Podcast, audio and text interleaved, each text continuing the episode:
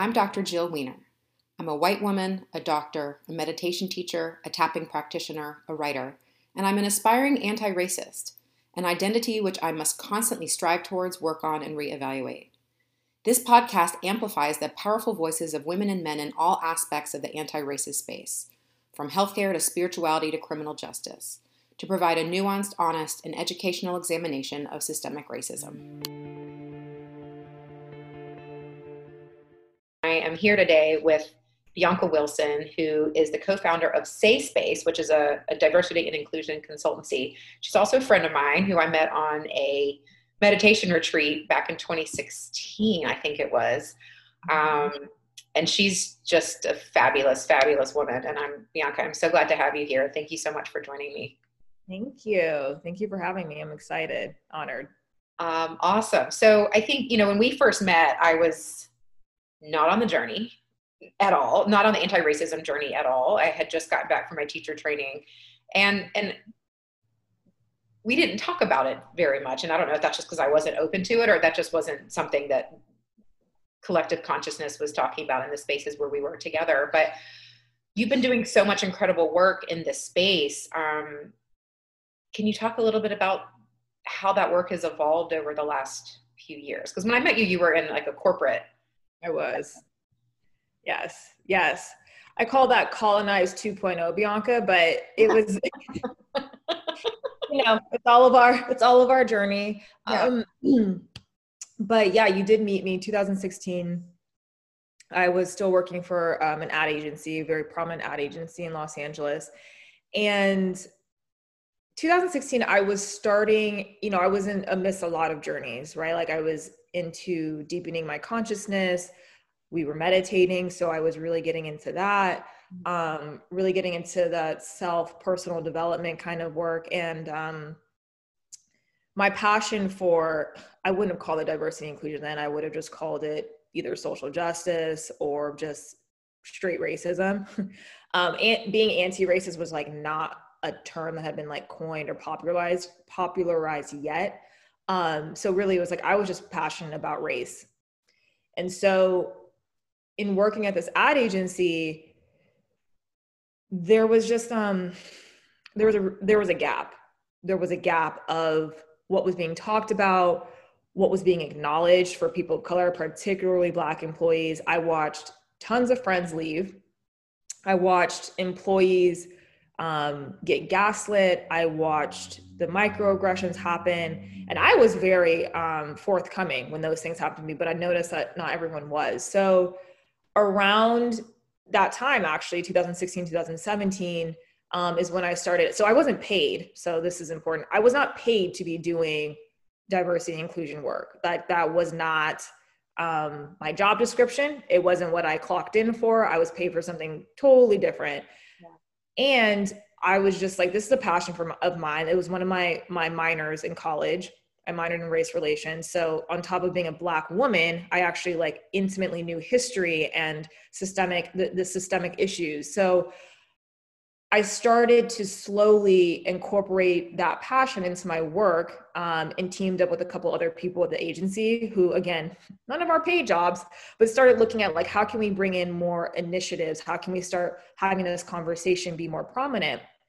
so we were one of the first we were kind of the core group to to start it going to to start bringing in speakers to start bringing in um, um, more events which just sounds now looking back i'm like god that was so weird. It's just so weird to speak of it that way. Um, and then i was part of creating one of the first workshops. Now back then we called it, it it had bias in the name which is like not a term that i even unconscious bias is just not a term that I even really use now. Um, but I was part of the, the team who had who, who created it, who built it, and eventually I was trying to have conversations with the company of like, I can't do both. And this is an experience that a lot of people of color, a lot of black people have. And this company, I can't do my job that you're paying for, paying me for on top of the emotional labor of bringing in this other stuff. Like it is that is emotional labor. I don't have the capacity. I work 13 hours a day already with this job. It's just it's too much. So they were unwilling at the time to put the resources to make a position for it um, to pay me more for doing this work. And so, you know, that was a sign for me of like, I, I've, I've reached the point that I've needed to reach in my journey with this place. It's time for me to move on. And that's when in 2018, beginning of 2018, I bounced. Uh, my best friend, who's also the co-founder, who also worked at the agency, left a few months later, and then we created Say Space.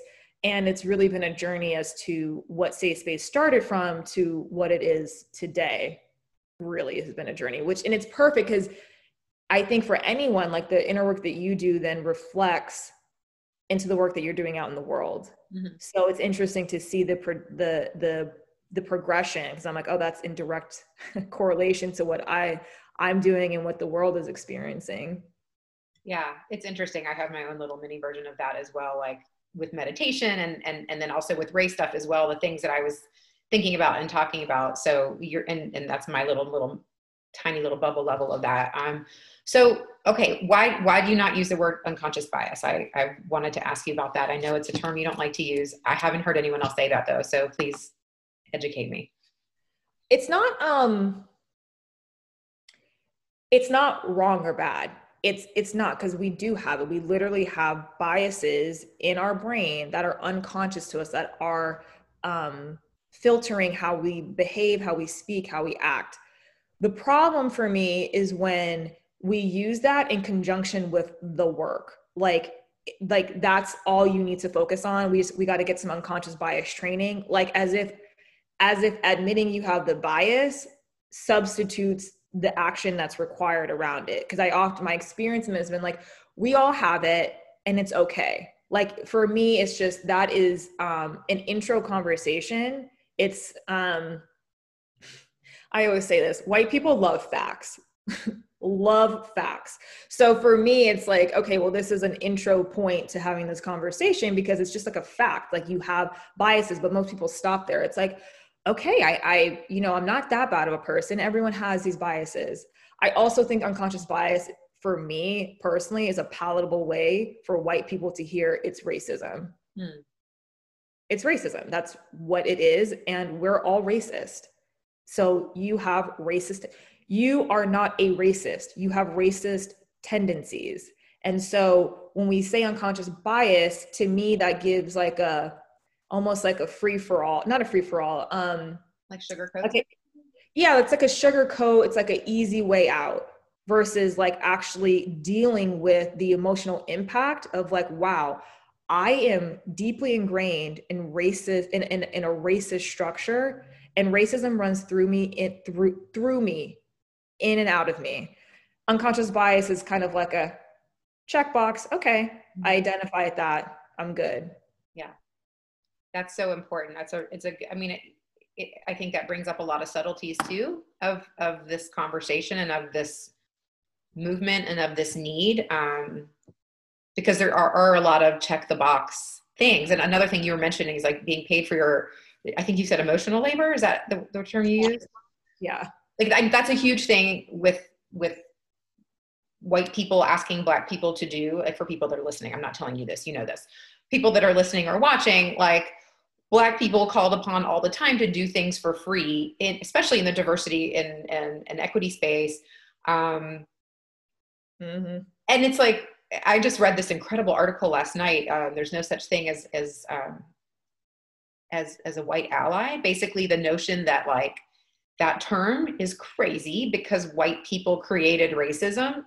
So we're not the allies helping the black people get rid of it. Like it's not their job to get rid of it. It's our job to get rid of it. Our job meaning white people. And it was just like, yes, like why don't why haven't why don't we all talk that way? You know i mean we we do to some extent but about the term white ally i think it's or, or white partner or white accomplice it's the same thing. I mean it's not it's not like oh i prefer one or the other in her context. It was it was beautiful.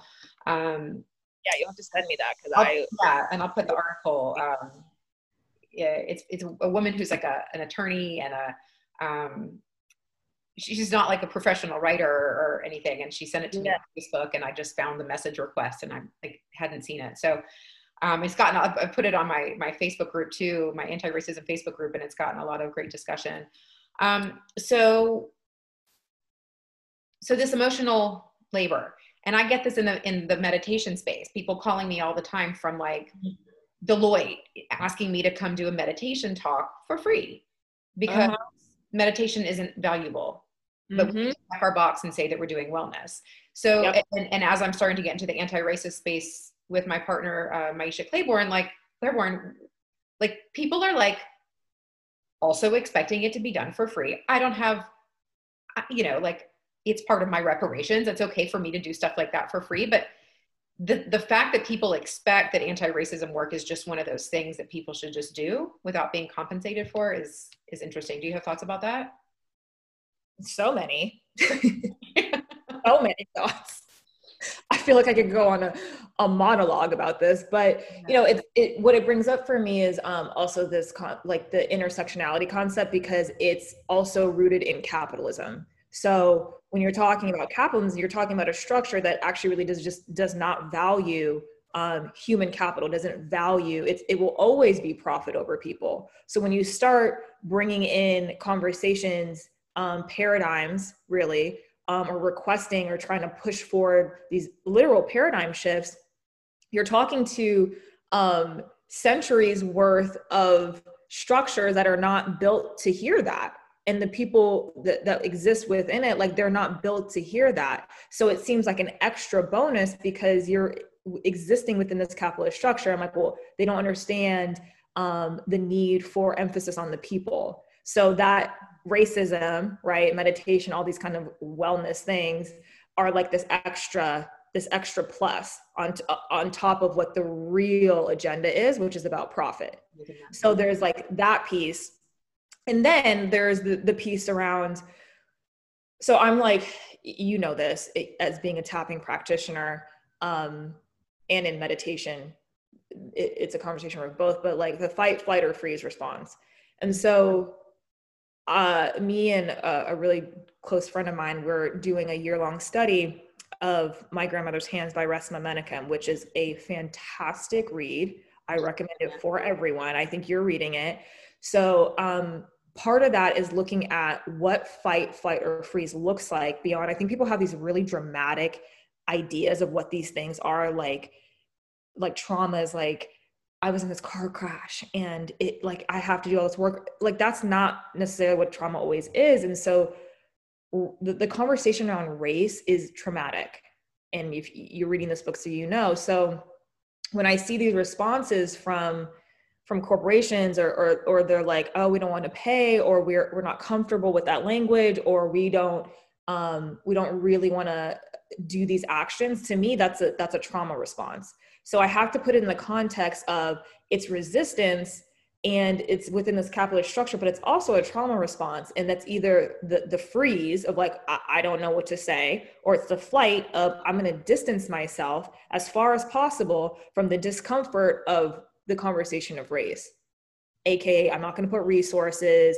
We're not going to put like we're not going to really go deep into that. So for me it's like this lay this very layered situation that's happening of capitalism and um, trauma and just resistance on top of the fact that like for a lot of people unfortunately it's it's new. So they're just like overwhelmed. Yeah. And it's also like okay this country was built on free labor from black people. Like let's stop. Let's actually stop doing that. Let's actually pay. If we're if we're going to be asking and doing those things and and putting the responsibility on them let us at least pay them well for it. Um, can you talk about oh did you have a comment? Yeah it just brought up like this question that i kind of have in my mind of what does it mean for companies? Like what does it what do they make it mean to um, put money towards these things? Mm. and examining that trigger and that story of like if i put this money towards this initiative like what does that bring up for me instead of just like being like just having the reaction of we're not going to do it without exploring it. Like for me i'm always asking the questions. Like i don't know i don't know the answer. I don't know what has you be blocked, but that just is what came up for me of like, what is that?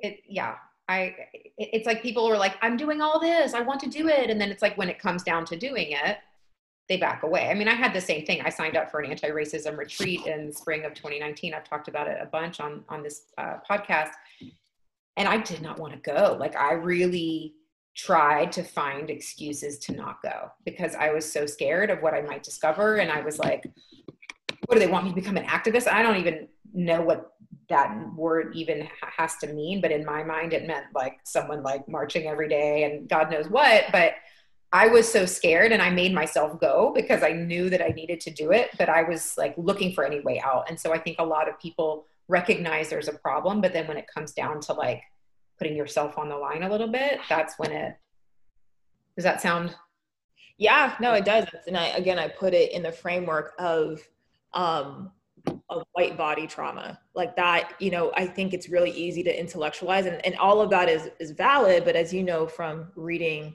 um, Resmaa's book, it's that's what white trauma is is how do i distance myself from this discomfort because the body sees it as dangerous? How do i protect myself from this conversation? I, I, my body is not ready to metabolize that type of conversation. Can you talk about white trauma? Because you know there there are a lot of people who if, if i were to talk about that i think without being super well informed and understanding my audience and I would get a lot of pushback, especially I think from a lot of people of color being like, no, no, no, you're you're not traumatized. Like we're the ones experiencing the trauma. So can you mm-hmm. talk about that? Because I, I I've my understanding of it I totally resonate with, but I want it to be very clear to any black people or white people listening what you mean by white trauma.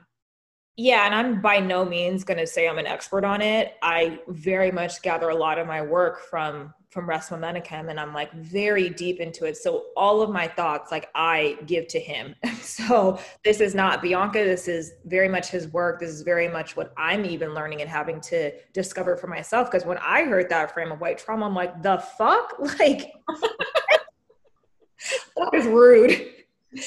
but but understanding because you know um i think it's really easy when you just see it as um i don't want to say like oppressor and victim that is act that that is real but what has someone be an oppressor? It doesn't just arise out of nowhere.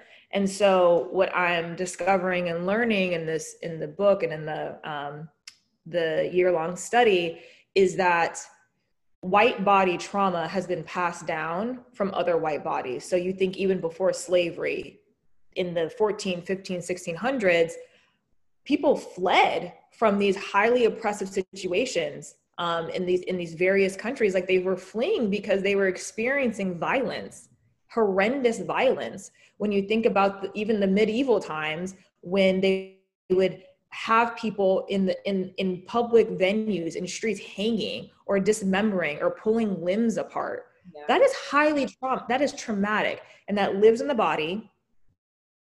And instead of white bodies metabolizing and understanding how to heal that trauma, not only does it get passed down from generation to generation, so that violence is within them, that trauma is within them, then instead of trying to um, heal it on that deeper root level, they um, try to dismiss it, get rid of it by traumatizing others, by oppressing others as a means of minimizing the pain and trauma that they're experiencing. It's what Resmaa calls dirty pain, of blowing that pain onto someone else so that they don't have to experience it. So when you put it in that framework, you're like, all of this is dirty, is dirty pain. It's dirty pain of white people trying to um, de-traumatize themselves by passing on that by by traumatizing others and minimizing that pain. So that's when we say like white trauma, white body trauma. It's very different than black trauma and what Resmaa calls bodies of culture. Um, and so when I say like white people are traumatized, that's the context. It's very different, but it's still it's still trauma. That's beautiful, and I, I really look forward to diving. I had the book, the book was back ordered for so long, and I got it, so I'm so excited to to, to dive in. This dirty pain concept, though, I, I'm I'm I think that's just so oh. well described. I've also heard of white trauma in terms of like, even as in this lifetime, you are being raised to be a good person, but then you see all these other things and it's traumatizing to your yes. like, like almost like a moral injury of like, wait, that doesn't quite correspond with um, that goes against what I think I'm being taught, yet I'm still seeing it and I'm seeing people I love who care for me propagating it. Is that, yeah. does he talk about that at all as well? Or yeah, definitely, definitely. I mean, he talks about, um, first of all, the collective trauma, right? Like there is, there's the individual, but then there's the collective wound that we're all experiencing. Mm-hmm. Um, and then on top of that, there is, I, I don't remember the phrasing for it, but it, like what you just said, the kind of secondary trauma um, where you are watching it and experiencing it and the body sometimes doesn't know the difference. Like it's experiencing as it's as if it's its own. Um, so you have both the the collective you have then the generational that's in your body and then you have the actual um, viewpoint that you're either watching it or you're participating in it. Yeah. so either way there's trauma happening and white bodies are either metabolizing it and figuring out how to deal with it or they're not and they're suppressing it and allowing it to come out um, and be expressed in these other harmful ways. And it's harmful not only for others, but for themselves, because then they are validating that and there's no actual healing. They're actually continuing to emphasize that that is what needs to be done to minimize the pain. Yeah. So those actions continue. You see it, that's what's happening with police officers. That is that is trauma if I've ever seen it. That is trauma. Not only are they being trained as if they are going to fucking Iraq, when really they're just like driving down the street. But yeah. then you also have the what he talks about like the blue body trauma like what police officers are storing in their bodies you know they do something on a daily basis what are they doing to metabolize the trauma of either what they're seeing or what they themselves are doing so it's it's deep yeah it's not as easy as having like a D&I playbook, a diversity and inclusion playbook where we just check off how many black people we're going to hire. I'm not saying you shouldn't do that, but like the work is much deeper. And I'm like so grateful for Resmaa's um, body of knowledge around this to like really give that framework and hopefully like it somehow makes its way into all these different sectors. Yeah. That's that's amazing. It's it's interesting to hear that because I mean I think I think for me as a white person, recognizing that racism isn't an individual label, it is still in some ways, but like no matter what, you are part of it because you are part of this culture and this society. That disarmed me enough to like start digging and to to realize that that it was something that everyone ha- has and participates in and is, is a part of. So yeah, I think this notion of white trauma, not to like make violent white people feel better about it, but to just understand that like there's a history behind all of it. Yeah. History lives on as as yeah. we're creating new history and propagating it. Yeah, and, and I think what you're bringing up is important around the compassion piece, right? Like there's so much grief and there's so much anger and defensiveness and all of the emotions that come with this conversation and it makes sense and what i feel like is so missing is the compassion piece yeah. compassion for yourself. And, and it's obviously it's hard. It's like why would you have compassion for this person who is so blatantly taking life harming life continuing these oppressive actions and structures and beliefs? And i'm not saying you have to just be like i'm just going to be compassionate but like when you have the framework of kind of what I'm talking about. Like you can have a little uh, iota more compassion of like, okay, we're all as much as we're in this um, racist structure, this capitalist structure, this this the structure of white supremacy. It's not out of nowhere. It's not like one day someone was just like, I'm going to build a structure of white supremacy. Like, no, it's like deeply ingrained in our bodies and we keep passing it on from body to body. Yeah. I'm I'm um, also reading uh, "Stamped from the Beginning" by Ibram Kendi now, and it's yeah. like, I mean, in the 1860s is where I'm at in the book right now. The arguments were never like acknowledging the full humanity of Black people. It was either like they should still be slaves, or they shouldn't be slaves because, but they should go back to Africa, or they shouldn't be slaves, but they should, but they're like dull and simple and and will always be that way, and we're superior. But like like the arguments that got us out of slavery, not us, the, the, com- the country that ended slavery, um, none, none of them were actually like realizing the full humanity of black people. Like, Correct. That wasn't that long ago. And so, I mean, slavery, yes, but even like the people who were anti slavery were not these like models of anti-racist. No, it wasn't even available to them. what'd you say? Don't get me started on that, but yes, totally. So it's like, how did we ever like? A, how was that even a thing that, that, that was that bad? But like, there is so much to dig through and heal from um, on so many levels. Like the, it's it's you know very very mind blowing. I think. Um, I would love to talk to you about safe spaces because um, I actually thought when we were talking by phone that your organization was called Safe Space, which makes sense to me. Um, and I've heard different different thoughts about safe spaces, and I have my own, but my, this is not my time to share my own thoughts. I'd like to hear your thoughts. Um, why you chose the name Say Space for your company, and and what you think, just your thoughts in general about safe spaces. Yeah, it's um, it's interesting because I think context is really important. I don't ever usually think there's just a blanket statement for everything. Yeah. Every, everything is nuanced. So it's not necessarily that I'm against the phrase, just like I'm not against unconscious bias. I think it's a real thing. I'm not against safe spaces. It's just like what context are we using it in? So when we came up with the name, or um, yeah, when we created the name Say Space, it was very much rooted in like we were very intentional about not saying safe because our at least my experience i am always very clear this is my experience this is my opinion it's not a blanket statement it's not a fact. My experience is that it's often used by white people when they are talking about wanting to talk about race like that there is something to be protected. And my thought process and again i saw Resmaa say this somewhere else i, I don't remember where now but what right do you have to request a safe space when black and brown people, particularly black people, have never been safe. It has never been safe for us. What does that even mean? And I, I question, I'm like, what does it mean to, to have a safe space that you're just not uncomfortable? Like, what does that actually mean? And, and, to, and when we get to the bottom of it with some people, it's like, well, I don't want to be attacked. I'm like, well, what does being attacked mean? Right. So when you start asking the questions deeper and deeper, at the end of the day, it's this resistance to being uncomfortable. It's this resistance to actually experiencing the different emotions that come up around this. So no, I'm I in that context for white people, I'm not here for safe spaces. I am okay with it when we're talking about particularly black bodies and where they can feel at home, where they can feel safe to bring their full selves because that is just not an experience.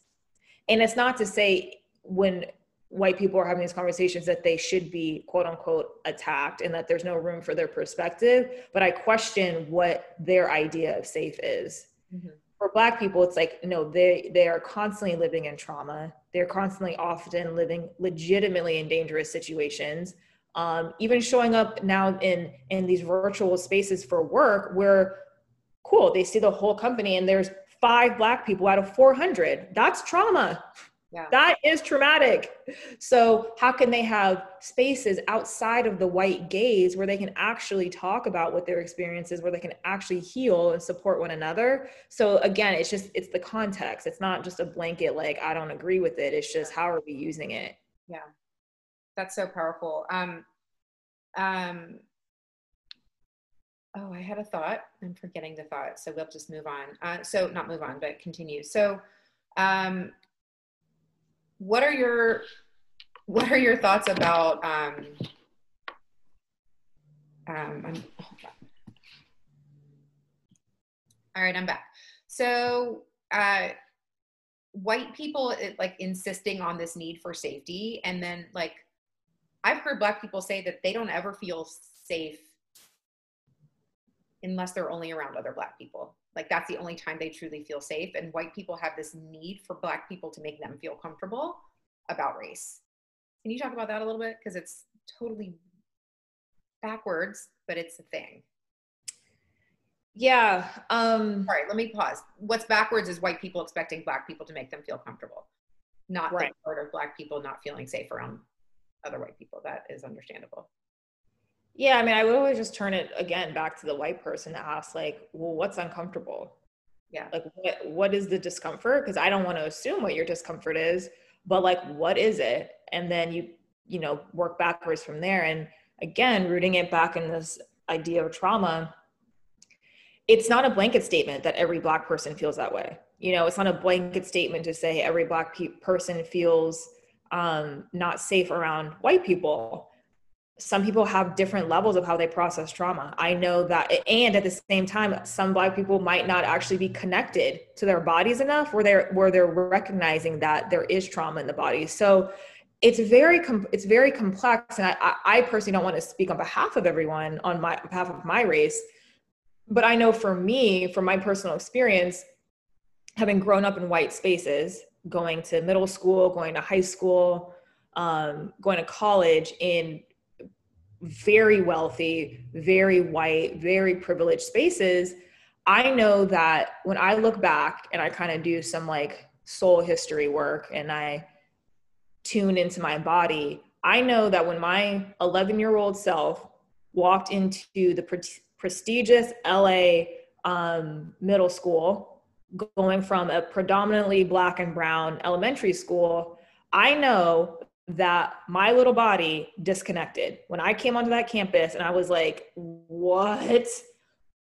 I disconnected. And I think while part of me, and this is a little bit layered, I know that um, it's a little bit twofold. So when you think about your nervous system, right, and like the extent to which it can, the capacity of it, I think for one, for me, I had more, I actually did have more capacity to be in that space because my mom's side of the family has a lot of white like there's a lot of whiteness there literally. Like we have a lot of white people. We have family members who passed for white.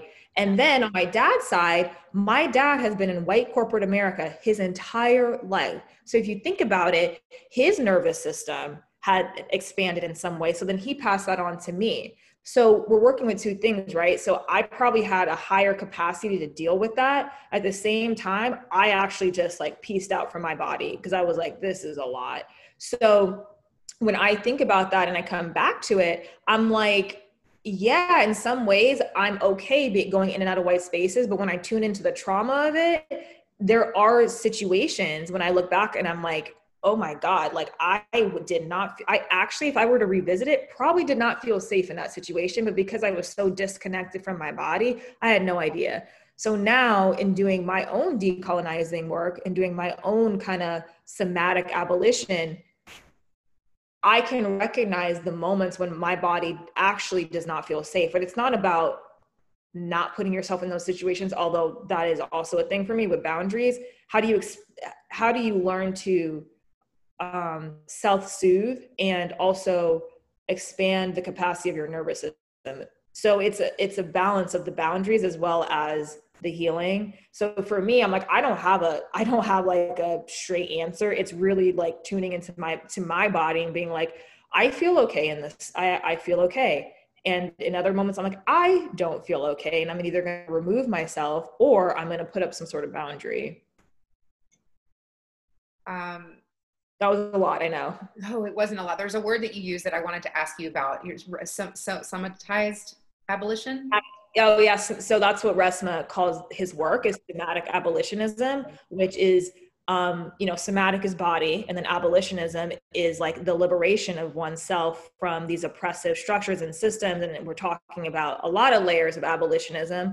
Um, so it's like freeing the body. How do you free the body of the chains of trauma? And the oppressive actions and the inter- and really the internalized white supremacy. Like that's really what i am on a journey of like wow i have very seamlessly embodied literally white supremacist thinking white supremacist beliefs without even knowing it because we exist in that structure. So what does it look like to liberate my my thinking my body my beliefs my communication how i run my business so it's it's incredibly deep work. And to tie it back to what you were asking about um, the the role, I guess, or the the need for white people to make black people feel safe, it's just again, no, that what does that black people to make white people feel safe? Yeah, like what Do, what does safe mean? I don't. to me, I'm like, what does that mean? I don't. I don't understand. I don't. I actually don't understand. And so I asked those questions. And then when we start getting deeper, it's like, oh, okay, we're just working with some deep level of like colonization here, which we all have. Yeah. You know, we're all deeply colonized. Can you talk more about that as a black woman? What what white supremacy culture is like in inside of you, like that internalized racism. Like, yeah. What do you mean by that? Because I've heard people talk about that before, but I think for someone listening who hasn't heard that, like being like, wait, black people are can yeah perpetuate racism, you know, like like that can mm-hmm. be a big like what? So will you please share more? Yeah, I think you know it hits everyone very differently. Like I again, I can only speak for myself. I'm not going to use this as a blanket statement, but for example, hair. Let's talk about hair.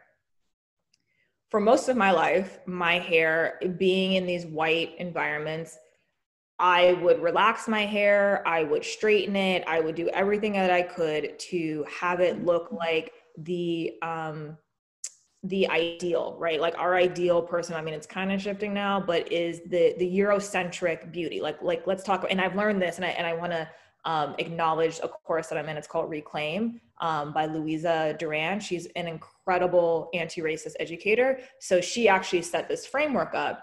Um, and I just want to make sure she's accredited for that. But when you think about it, it's like these beauty standards, for example. And for me, it was the, we talked about this right before the call the straight hair um, it being sleek and, and you think about white supremacy what does that mean? Like what do these beliefs look like? It's very linear. We talk about like a plus b equals c facts um, sleek straight all these kind of like smooth but then you talk you talk about like black hair it's like out of control it's messy it's kinky like all these kind of associations with not being beautiful so when I think about something tangible like that, because if you talk about internalized white supremacy in this broad way, it's like very conceptual and like heady and like what the fuck does that mean? But when you talk about it tangibly like beauty, yeah, I as my journey went along and I was my hair literally started falling off. It started breaking off.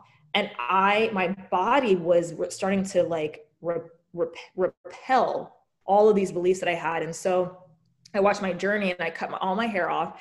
And I, when my hair started to grow to what it actually is, I had to really be, deal with, oh my God, I'm having these panic attacks because I might not be seen as beautiful. I might be seen as too black. Will people accept me? How will pe- how will the world engage with me now that when my hair is straight? A lot of times people are like, "What are you? Are you mixed? Are you you know? Are you um, Indian? Are you Native?"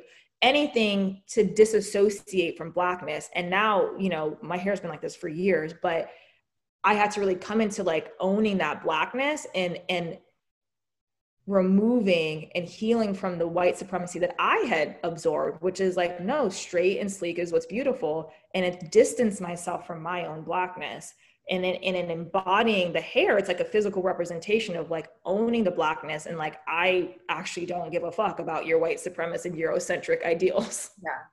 So what are some ways sorry i didn't mean to interrupt you. Um, what are some ways that you like running your business for example like what are some ways that you decolonize that?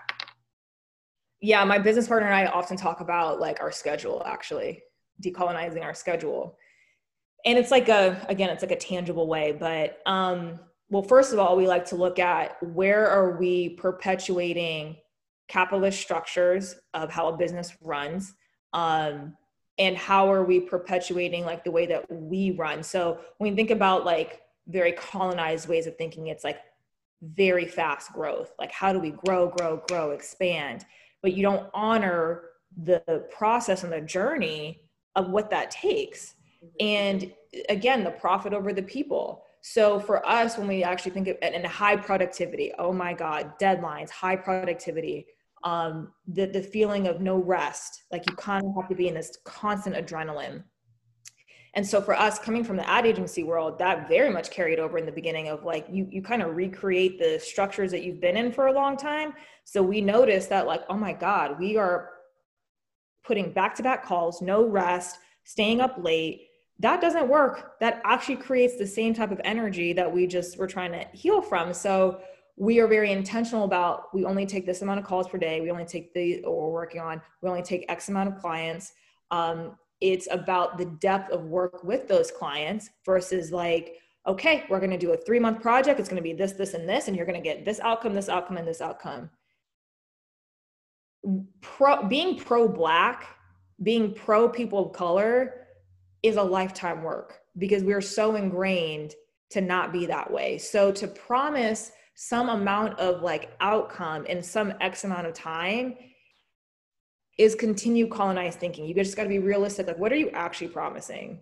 And so we had to really look at like, what does productivity look like? How do we include rest, like deep rest into our schedules on a daily basis? And it's, it's been hard. I'm not going to lie because you know, if you have an hour in your day where you're like, I don't really have anything to do, your body, my body at least has gone into fight, flight, or freeze. I'm like, oh my God, I'm doing something wrong. I should be doing, I got to be productive. Yeah. So that's kind of the ways that we're looking at making sure we're decolonized, the way that um, other facilitators and coaches within Say Space are also looking at like, how are you getting rest? And how are we growing in a way that feels good versus like expansion, expansion, expansion, conquer, conquer, conquer, conquer, which is like the hella colonized. I'm like just sitting here listening to you talk and like almost about to start crying because like you're freaking amazing. And i hope you know that. But like i always thought you were awesome when we met but it's so cool. And you're you're quite a bit younger than me. I'm 43 i feel like you're like maybe early 30s somewhere because i feel like 31 you're, i just turned 31 um happy birthday. Um when we met you were in your 20s and it's like how the hell is anyone that awesome this young? Like, I was an idiot for, I mean, I went to med school, so I like people would be like, oh, she's so accomplished, but I knew nothing about the world, you know? And it's just like, I'm just so like blown away by like, I want to, I want, I mean, we, we do have to end this in, in a couple minutes, but like, I want to talk to you all day. And obviously you have what I want isn't what you have time for or space for, but like, I could keep going for like hours and just learn from you and soak it all up. So, um, Thank you for that. Um, let's end with something that you and I discussed before before the uh, show started. Um, do you have any resources for the people listening, Bianca? this is a planted question. This is a planted question. Um, so my boundary and my truth is that I don't want to go into that question because um, that's what Google's for. And I get that question. And, and, you know, in the beginning of this whole racial reckoning i got that question a lot from white people and i hadn't i didn't have strong enough boundaries around it. But when i finally was like ooh that's a bound that is a boundary question yeah. um I realized was like that's um that's a freeze response from white people. It's also lazy because as you and i talked about there's over 400 years of articles books. Now we have podcasts like this one we have social media, we have movies, we have TV shows, we have speeches, we have events, there's workshops. And yet, these traumatic events happen. White people freak the fuck out. Oh my God, I didn't know it was this bad. Oh my God, what do we do? Black people, we're listening now. What do we do?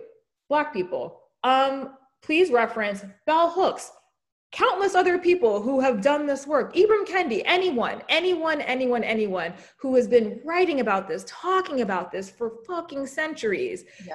here it is. White people okay we're listening we got it. And then there's another event that happens another murder that we see on tv white people black people what do we do? We're listening what do we do? That's called laziness because we told you what to do. Right. the world has been saying what to do for centuries so when I hear that question, I'm like, that, my friends, is laziness, and I'm not going to be a part of it. And um, I get that it can be overwhelming, but Black people have been overwhelmed for a really long time, and we've had to navigate and figure it out. So I'm gonna just let you figure it out. You got this, white people. I know you got it. You got this. I love that because you know I asked you like, is there anything you don't want to talk about? And that's the one thing you said is that, and I'm like, let's talk about that your response because i think that's so important. And you know if you wanted to buy a new car or you wanted something that's you know important to you if you wanted to get a new job you're going to research the f out of it. Totally. Research the f out of this and, and do your own work. So um people like other white people maybe that are in your circle like what have you learned or like what things have resonated with you? And you know just don't ask black people please. 10 top 10 top black authors you know and like start there. That's yeah. another thing. Make sure you always start with black people like with people who have lived experience or lived knowledge. Don't don't go the route of reading white fragility. Please don't. Support black people. Yes. I i will say well it's like it's a whole other conversation. I i did read it. Oh i, I read it too. I feel like and I read it actually fairly recently. There are some times where it's just a little annoying, but I feel like I did learn from it. And, and it's, yes, it's not giving money, but I, have heard that she does give a lot of her money to Black organizations um, and, and does donate a lot. Um, so that's maybe a different, a different conversation for me. We'll do a whole podcast on white fragility, but yes, totally. In, in, in the, there are things to be learned from everybody, but when you're trying to, don't, don't tax the live energy of black people but please do resource their work that they have created for this very purpose that they can then get paid for uh, which is the way it should be. Um, so gosh bianca thank you. So much love to you. I'm gonna i'm for those of who are listening i'm giving her a hand heart right now. She's giving it back which is awesome. Um, thank you so much for taking this time to talk with me and um, thanks for all the work that you do. Thank you jill have an amazing day. You too.